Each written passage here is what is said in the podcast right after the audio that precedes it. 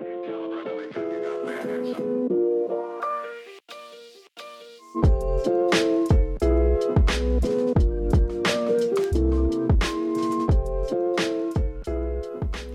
back to Mental Status, a podcast created by psychology students for psychology students. We're your hosts, Yash. And I'm Josh. Our aim is to demystify the pathway to becoming a psychologist and share with you what we've learned along the way. Today's episode has been so highly anticipated our Honours Survival Guide. This is one of the most challenging parts of becoming a psychologist, and it's time we broke it down so you know exactly what to expect and how you can best survive. Josh and I completed our honours in psychology in 2021, and we were both able to achieve a first class honours mark. Josh did really well and ended up winning a thesis commendation prize for the thesis with the highest mark in his cohort. And Yash didn't do too too bad either, getting the Honours Exceptional Achievement Award, which was for getting in the top 10% of your cohort, I mm-hmm. think, Yeah. and a higher thesis mark than me. so I think it's safe to say that we both have some valuable information to share. At the end of this episode, we will be answering some listener questions. So if you would like your question answered in future episodes, you can follow us on at Mental Status Podcast on Instagram. Whilst we're prepping for episodes and planning for episodes, we'll put out question boxes so you can respond to see what we kind of talk about in our episodes. Um, and it's just a great way to, yeah, answer your questions directly. So you can find us on there. Okay, now with all that being said, I think we should do our mental status. It's been a few weeks for us since we've actually Yeah. been doing that. It would be good to give maybe a little bit of context for everyone. I Mm. mean, it probably comes as no surprise, but we've hit our kind of peak week and Mm-hmm. we're in our final semester and yeah, we're probably running on fumes a little bit when it Mm-hmm. comes to everything and yeah, so we apologize for not getting an episode out. I think it was last week or whatnot, and we apologize if this one comes out late. But that's all part of the puzzle. You're getting the you're getting the student experience. That's what Yeah. game for. It's yeah. I guess I'll start with with mine. Yeah. Um, yeah. So like Josh said, we haven't really been as active. I suppose in the last few weeks, it's just been so intense and. You know, I've talked, I've touched on the previous episodes about where my mental health has been, and ah, like I really want to just come on here and be like, it's fine, like I'm getting through it, I'm almost there, like I'm feeling better, but that wouldn't be honest and I really am not trying to like scare people away from the program. I think a lot of the experiences I've had have been connected to like things unique to me, right? So it's it won't be the same experience that everyone will have, but I have been doing worse than the previous weeks and yeah, it's been such a test to my resilience and my strength to make it through. But the only reason why I think I am is because I have the people around me are just. Yeah, there's a good network there. I have no words like how people have shown up for me like these past few weeks. And I feel so incredibly lucky that I'm not going through this alone. Yeah, so every check-in message and every offer of kind deeds is really it, that the thought of that has really meant more than anything else. yeah, it's honestly what has kept me going. I think I would have given up a long time ago if I didn't have like Josh or anyone else like helping me and like yeah. So I just feel really lucky that despite going through like such a horrible time in my life, I think it's just shown me the support that's there. And even even if like a lot of that has also been reaching out right and telling people like i'm actually not doing well. I'm struggling. Like can i please have help? Because people sometimes don't know until you tell them.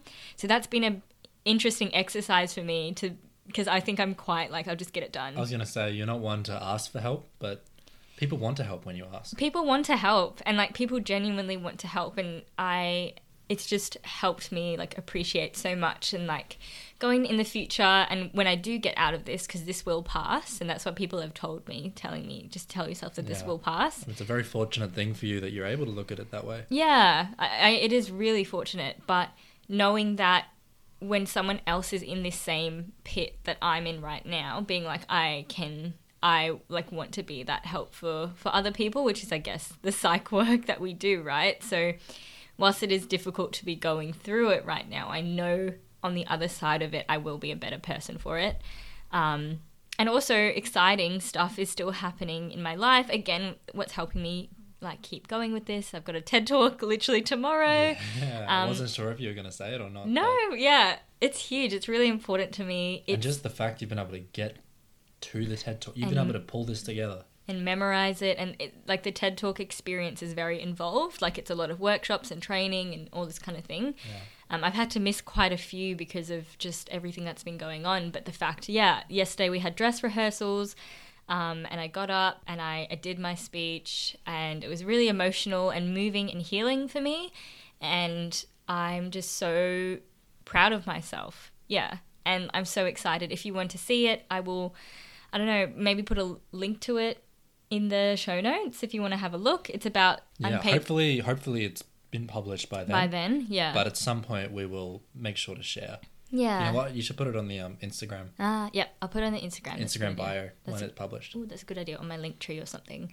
Um, but it's I'm so excited to be talking about my experience with unpaid placement and the impact that it's had on myself, my friends, and I guess in the foreseeable future. Um, but yeah, I'm excited.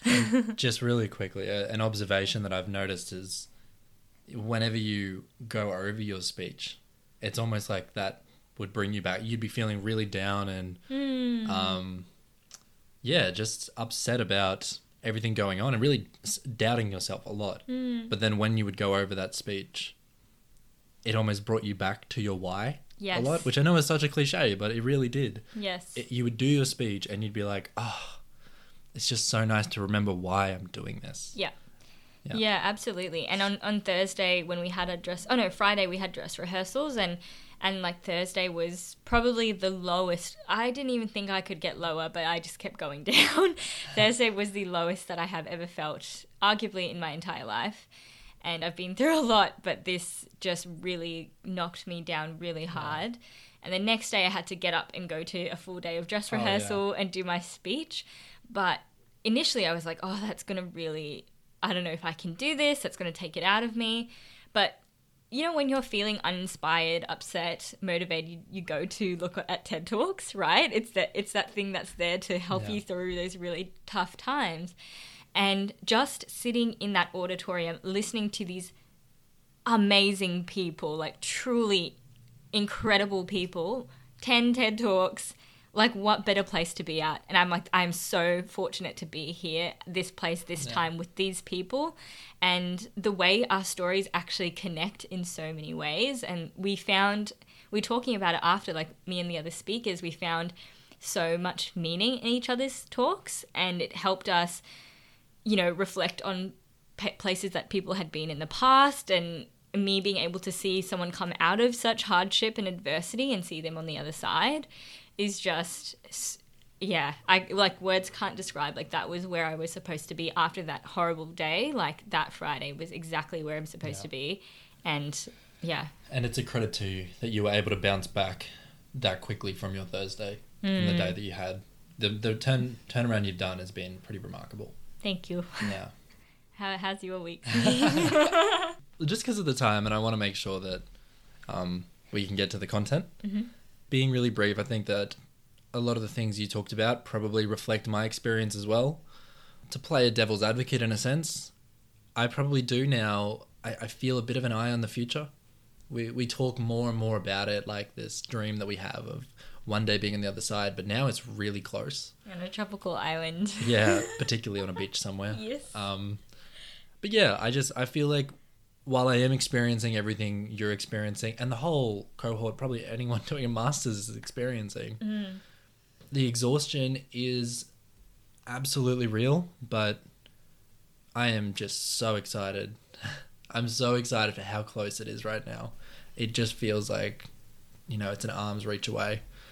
So yeah, I think that's that probably sums us up pretty well, and maybe it's time we get into get into the honors episode, and you can explain a little bit about how we're gonna Mm. split this one up. there is so much tea we have in honors, so we're going to split it up into two parts.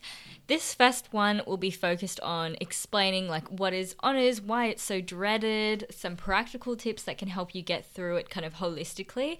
Um, and then we'll do a second part where we'll really go into that thesis and how you can set yourself up to, for success Yeah. with the thesis. I really like this structure and it's a survival guide, I guess, the two episodes, mm. but this one is your foundation of okay, you're going into it, this is what you're going to get. Exactly. So Alright. let's get into it. All right, well, I guess beginning, we'll do a bit of an introduction to what is honours. So, honours essentially is a research heavy year. I know you have a analogy you kind of compare it to that we'll mm. get to in a sec, but it's a very research heavy year with the thesis project that you're doing. And a big reason for that is that it's to align you with the scientist practitioner model. So, when you become a psychologist, assuming that's the path you go down, you adhere to incorporating evidence based practice into your own clinical work. So that's kind of why it's giving you that critical analysis lens through everything you do and making sure you're incorporating that evidence in an effective way to inform how you act with clients, essentially. So it will go for one year full time, uh, two or so years part time. I know a lot of people take their time, especially with the thesis component, Some unis don't offer part time honors. don't they? No. Oh, well, if you have to go part time, don't go there.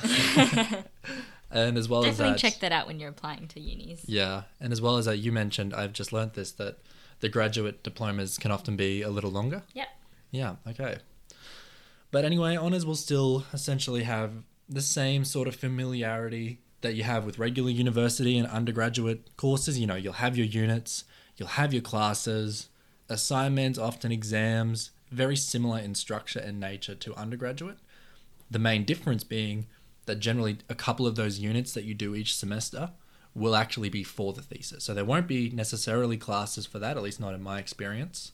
We had some sort of professional development optional classes instead. And you, yeah, use that time working on your thesis. So it's kind of a two thesis units, two other units sort of split across it. Mm-hmm. And it varies, of course, a little bit depending on what uni you go to. I like to describe honours as a mini PhD. So it's very, very different to what you've done before because it's an ongoing project that you start at the start of the year and it's self paced and you're. Um, it takes a lot of skill, right? Because you've never had those harsh like deadlines before. You're you just have this big project due at the end, and you have to structure your time. So it's a very different skill. And I think another big different part is now those lecturers who are teaching you and you didn't really connect with because there were hundreds of other students. Yeah. Now it's you and a lecturer in a room, right? It's an academic in the room. and- Working relationship. so you've got a new supervisory relationship, which is really different, hard to navigate. People don't tell you how to navigate it. So hopefully this is helpful. We'll get to it in a sec.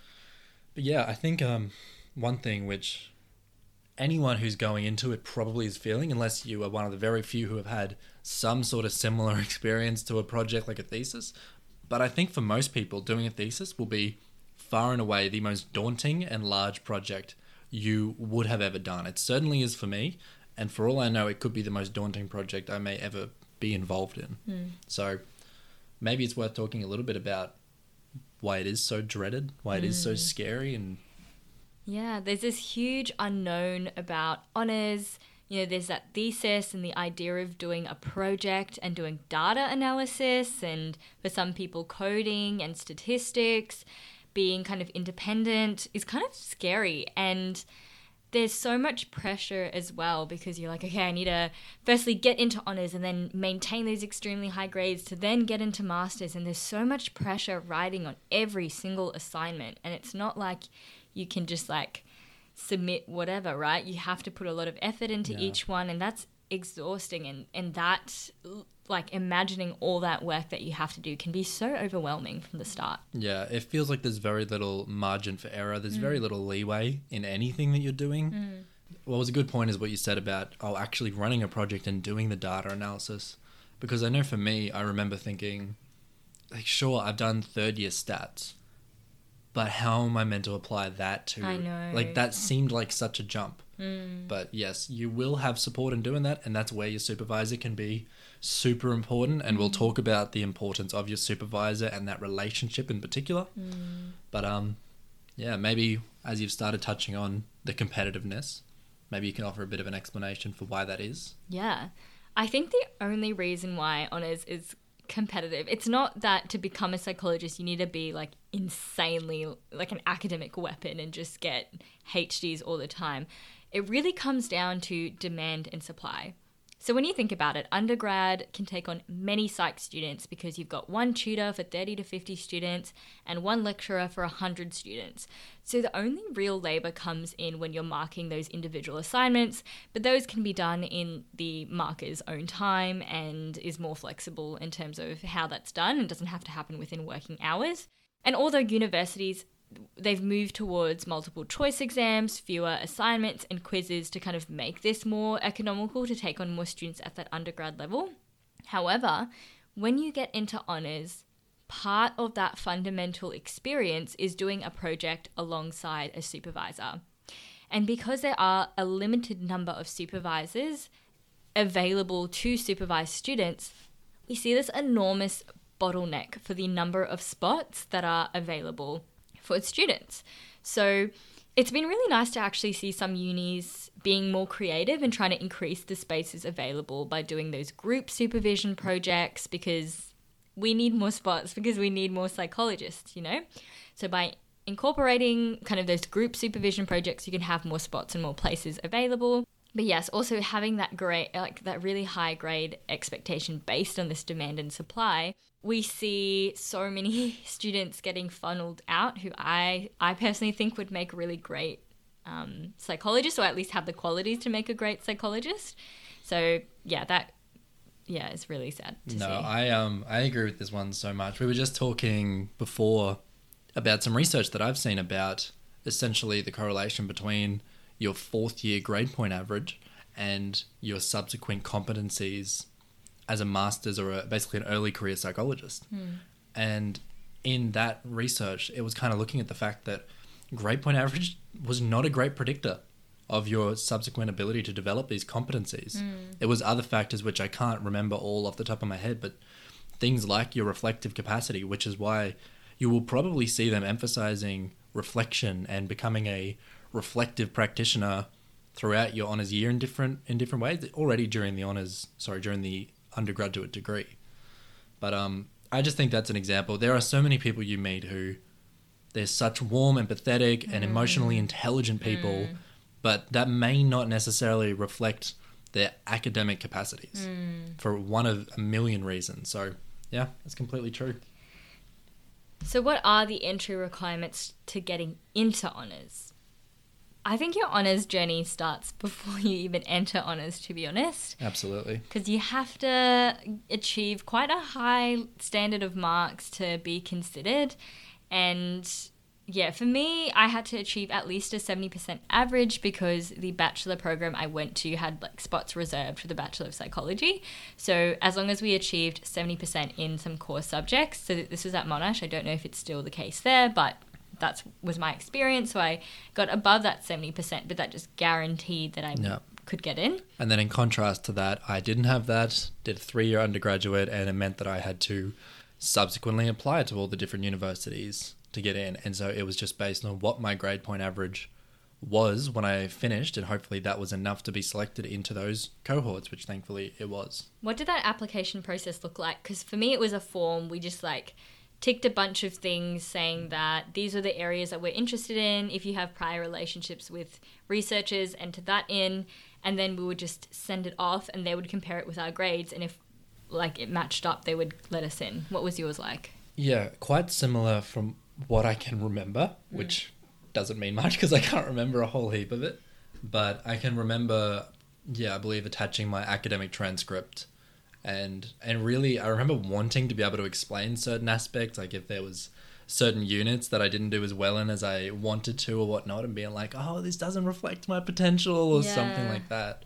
I was like going through a lot at the time, but unfortunately, there's Yeah. not that space to do that. It'd be nice, you know, I understand that there are different, um, you know, research requirements. It would be nice if there was capacity to include like a personal statement or something like that to be able to paint a full picture. But I maybe, know. hopefully one day. Hopefully, one day.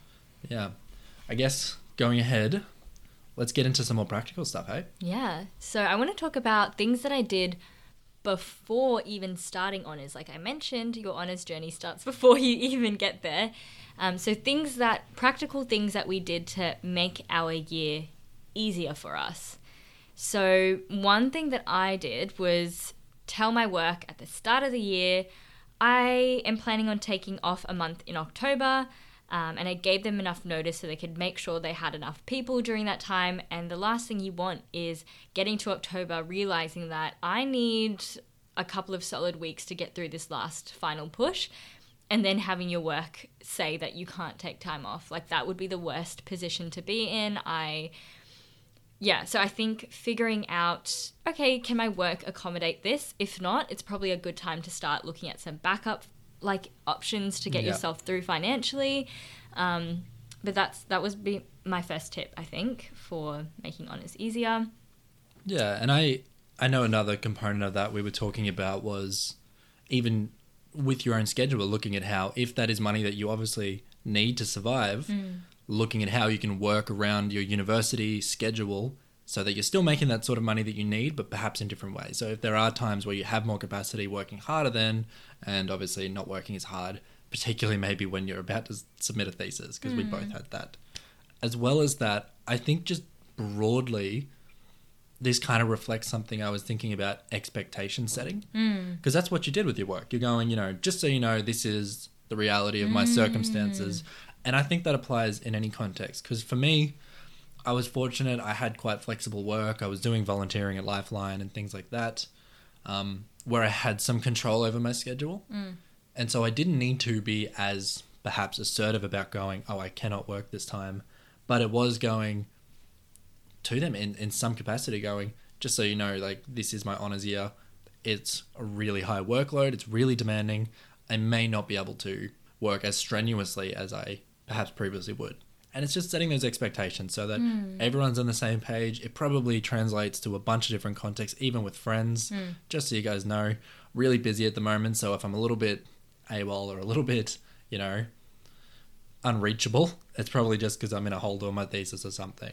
So hmm. setting those expectations. With your family as well. Oh, so yeah, absolutely. understand. Yeah. If you're being a little bit, you know, letting the team down in chores in your house, then they maybe have an understanding of why and that it will come back around. Yeah, that's me during masters. I've told my housemates, like, I'm so sorry, I can't really help with like cleaning as much anymore. I'm just trying to get through these next few weeks, and they're so lovely and beautiful and understanding. And so, yeah, Yeah, because it comes with so much guilt. I know. It's weird. Yeah, but they've been great. Um, Yeah. All right. You had you had another tip you were telling me about the um masters applications. yes, so surpri- to Josh's surprise last episode, I said that I Oh. started writing my application, my master's is- applications. This is brilliant. This is actually genius. Yeah, at the start of the year. So when I after my holidays when my brain was like not clogged, I was I was like mentally doing great. Just come out of like a long holiday, I started writing my personal statements and just making a spreadsheet with the different places that I wanted to apply for, what the requirements were to apply, the dates that I had to apply, that kind of thing, and setting that up for myself to remove that cognitive load during that peak October time. And I mean, I was I probably completely redid my personal statement when it came time to October, but the fact that I had something there just took that pressure away from me. And I yeah, it was one of the best things that I did, I think. Yeah. I I felt dumb for not doing this when you told me. I was like, "Oh, that's of course. Like why wouldn't I have done that?" But um it does reflect other things that I probably did. Mm-hmm. So we were talking about something we both did, which is anything that we had capacity to do earlier or get started on earlier, doing it. So one thing to explain quickly is when you're doing a thesis project, you'll probably have to get ethical approval to conduct that study to make sure that everything is safe and conducted for the right reasons and whatnot. And it can be a, can be a pretty arduous process. Um, they can take a long time to get back to you. They can have revisions that you have to make, and then it's another And long you can't time. start collecting participants until you have that ethical approval. So it can really set back your whole project for the year. But that is an example of one thing where at the start of the year, when things weren't fully hectic yet, you could get in and get as much of a dent into that as possible. So that, all right, bang, got that off. early in the queue for getting hopefully ethic approval, and it just sets you up to have a lot more capacity, hopefully for the rest of the year. So I think in general it may depend on what your uni schedule and structure looks like, depending on where you are. Mm-hmm.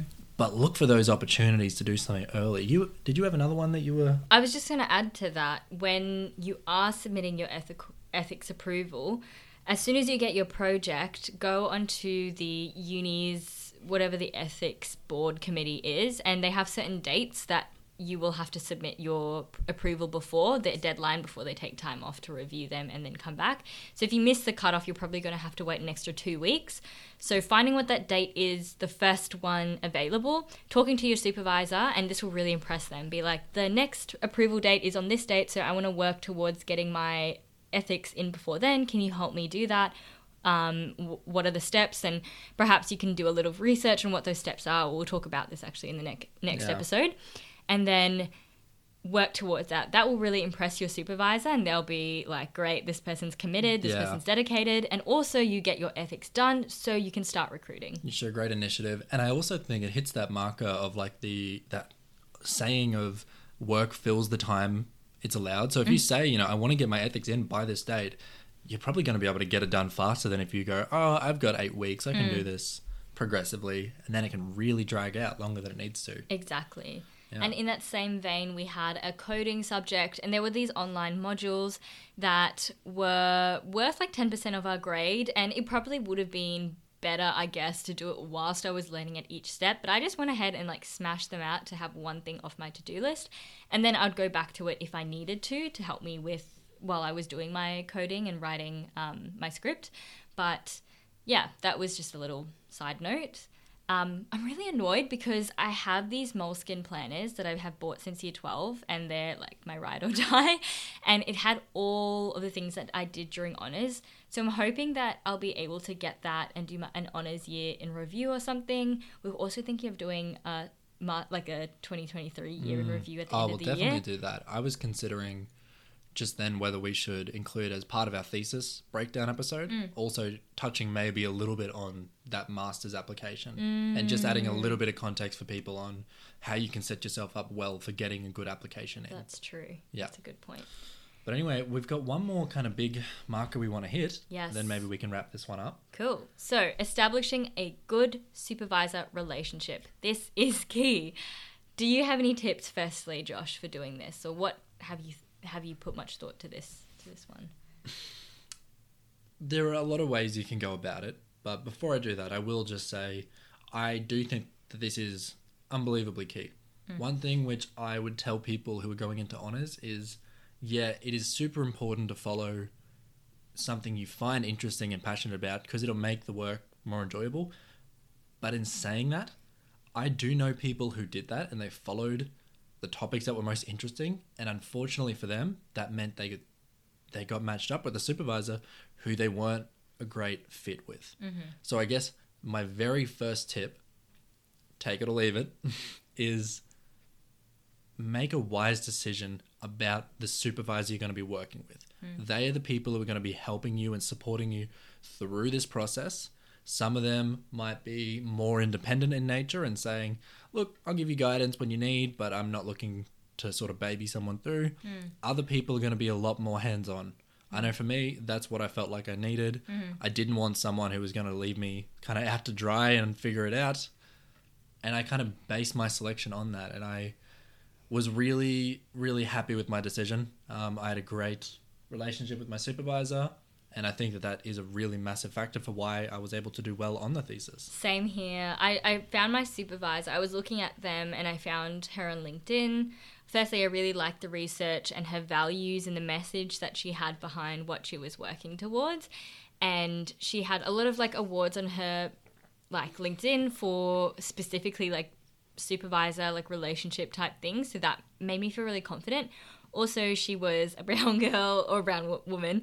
Um, and so I was like, ah, yes, this is like the perfect, perfect one, like supervisor for me. So that made me feel really comfortable. And I felt like I was understood. I was like heard. I was, yeah, it was amazing. And also my, my other supervisor who I had Shana and Winnie. um, Dr. Winnie and Dr. Shana Chumata. I should say their like their actual titles, but they were just so just brilliant supervisors and the whole team and i think i got so lucky um, i think one thing i did to show i guess give them a reason to to want to like me i was very especially in those first few weeks i was very proactive i would show up in person you know there is that thing that you will drop off the face of the earth as you go through semester so there's no expectation to always be there especially if you have work and other commitments to survive um, but just showing that I was dedicated, I was interested, really helped because these are the people that will be providing you feedback. They will be the ones helping you. So, yeah, just making sure that you establish that good connection. You want them on your side. And I think something which is, uh, you kind of brought up being a good point there, kind of making sure you're on your, the same page with your supervisor on kind of the expectations of how you're going to work together. So, how often are you going to meet up?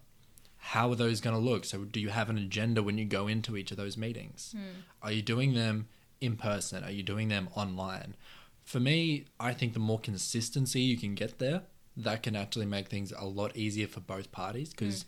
you don't want to waste energy and effort kind of figuring out when you're going to meet next. Mm. If you can establish that consistency of going, why don't we, you know, I have classes on a Monday, why don't we meet at three o'clock after my class, Monday each week or each fortnight? Um, I'll set it in my calendar as a recurring meeting. Mm. Um, I'll bring an agenda of the things that I'm having. Agenda's good. Yeah, absolutely. So yeah, I think that's um that's a great thing if you can establish that. It's one less thing on your mind. Did you meet on a weekly basis? I can't recall. It was pretty frequent. It was either week. anything from I've blocked Just it all out at this point. but um, actually, something. I met on a weekly basis with my supervisor and then had a lab meeting on a weekly basis. Yeah.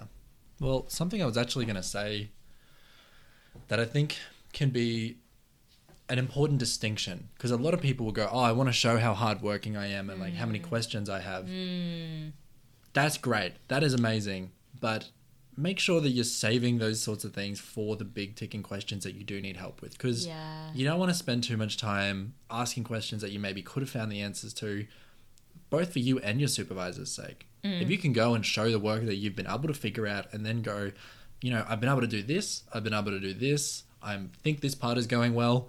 However, I'm really struggling here. Mm. It's like that ethics thing, right? Instead of waiting for your supervisor to tell you what the dates are, be like, I found this date, this is what we require for it, how are we going to do that? Like, what's, what do I Yeah. have to do? In a nutshell, it's initiative. Mm-hmm. Initiative without wasting anyone's time. Yeah. Yeah. Yeah, I think that's for me.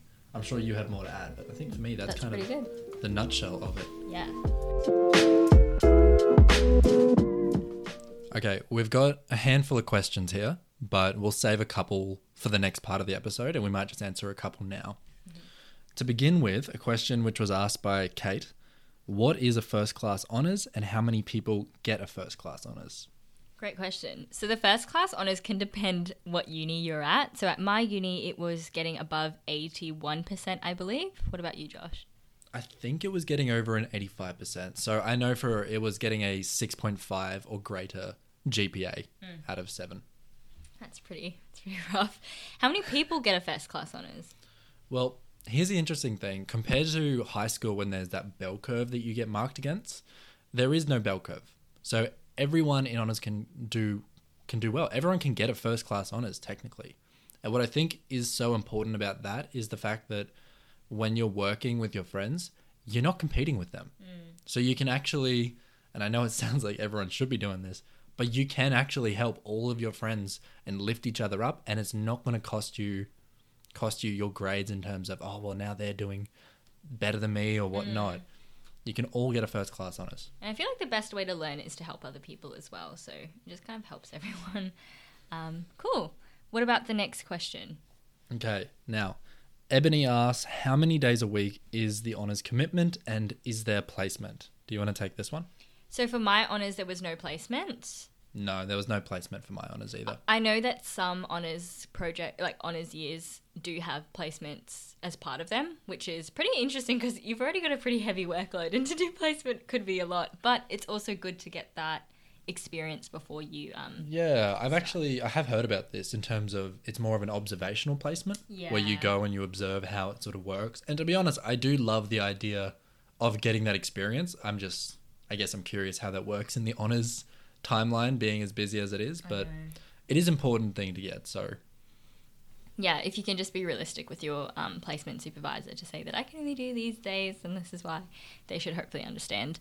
In terms of how many days a week it is, it pretty much varies, but I think I was working at least like nine to five every day for my honors at some point. Like it wasn't in that nine to five schedule, but you know, after hours, before hours, that kind of thing. yeah, look, the reality is this is going to differ person to person. We've talked about this a lot. Some people they find that by having other commitments, it means that they have to get their work done in less time. I know that's sort of how you operate, yeah. and that is a huge that's a huge win. I think that you can do that. Frankly, for me, I I think I probably did spend a lot more time than the average person getting through honors, and there are reasons for that. It's how I work. It's not ideal, but it's the reality of it. So I think the important thing is maximizing your efficiency and not comparing yourself to other people in your cohort because there are going to be people who say, you know, oh, I finished that assignment when you mm. have taken twice as long to do it. Mm-hmm. So don't compare yourself to them. Compare yourself to where you were before. Get as efficient as you can possibly be, and that's the best chance you will of, I guess, succeeding. And there are periods of time where I did barely any honors work in a week, and there are some where I did like an insane amount. So it does fluctuate during the year as well. Yeah, and I also think that's where the self compassion comes in. You know, there are going to be times that you do well, and there's going to be times that you struggle more. And if you don't have self compassion, then you're going to really criticize yourself for them, and it might just make things harder. So having self compassion to go, ah, that wasn't that wasn't a very impressive day, but that's okay. I'll come back tomorrow and I'll do well. Mm. And your grades aren't your worth. It doesn't determine your value as a person. Yeah, and I'm not even sure it determines your value as a psychologist, despite No. the requirements. No. All right. Well, I reckon. opinion on that. Yeah. Yes, that is our opinion. Yes. But um, I reckon that's a pretty good spot to wrap it up. We've gone a bit over time because I think we had a, Lots a long mental status at the Yeah, start. Sorry. But thank you so much, everyone, for listening and leaving those ratings and reviews and Oh, messages. Yeah, thank you so so Ah. much for the ratings. It's blown us away. I will still plug it and say if you're listening and you haven't, it does mean the world to us It seeing those ratings and it helps us obviously get this out there and grow this and hopefully mean that we can improve the quality. To, Yep. ev- to everyone who said that we should get a second microphone, I'm on it. We're I'm on working it. on it, I promise. Um, yeah, it's just been Too, really busy. yeah, this hasn't been the time, but Maybe it's sad getting a second microphone. we're gonna feel so distant all of a sudden. Know. But you know, again, if you want to reach out to us, the best place is at uh, Mental Status Podcast um, on Instagram, or you can email us through mentalstatuspodcast at gmail.com. Thank you again, everyone, for your time, and we hope to see you next time. All right, thanks guys. Thank you. Bye. You got managed.